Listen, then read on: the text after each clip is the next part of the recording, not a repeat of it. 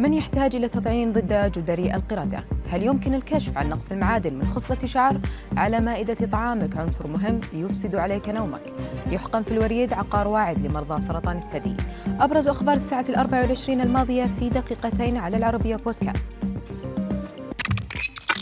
في الوقت الذي تقول منظمة الصحة العالمية لا حاجة لحملات تطعيم جماعية ضد جدري القردة، يكشف عالم مناعة روسي عن الأشخاص المعرضين لخطر الإصابة بجدري القردة والذين هم بحاجة إلى التطعيم ضده. باختيار الإجراءات اللازمة لمنع الانتشار الفيروس يعتمد الموقف المحدد، وقد يكون ضروري تطعيم الفئات المعرضة للخطر، لا سيما الأشخاص الذين يتعاملون ويتواصلون مع المرضى. ويشير العالم الروسي إلى أنه يجب ابتكار لقاح مضاد لجدري القردة، لأنه من الصعب السيطرة على انتشار المرض خاصة في المناطق الموبوءة، فهذه أفضل طريقة لتطويق المرض على مستوى العالم.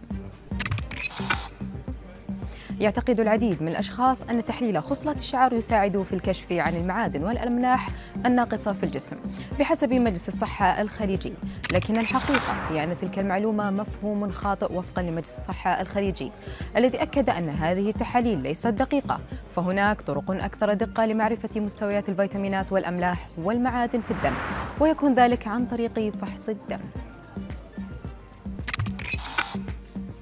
كشفت دراسة أن الملح قد يكون من بين الأسباب التي تعيق النوم لدى فئة كبيرة من الناس حسب ما نقلت مجلة وومنز وورلد الأمريكية، حيث قال الباحثون أن الكميات الكبيرة من الصوديوم تعطل إيقاع الساعة البيولوجية وفقا للتجارب التي أجريت على الفئران، ووجدت أن النظام الغذائي عالي الصوديوم يؤثر على الإيقاع اليومي الطبيعي للفئران، كما أن نشاطهم الدماغي يكون عاليا في الليل حيث يضيق الأوعية الدموية ويجعل القلب يضخ الدم بشكل أسرع.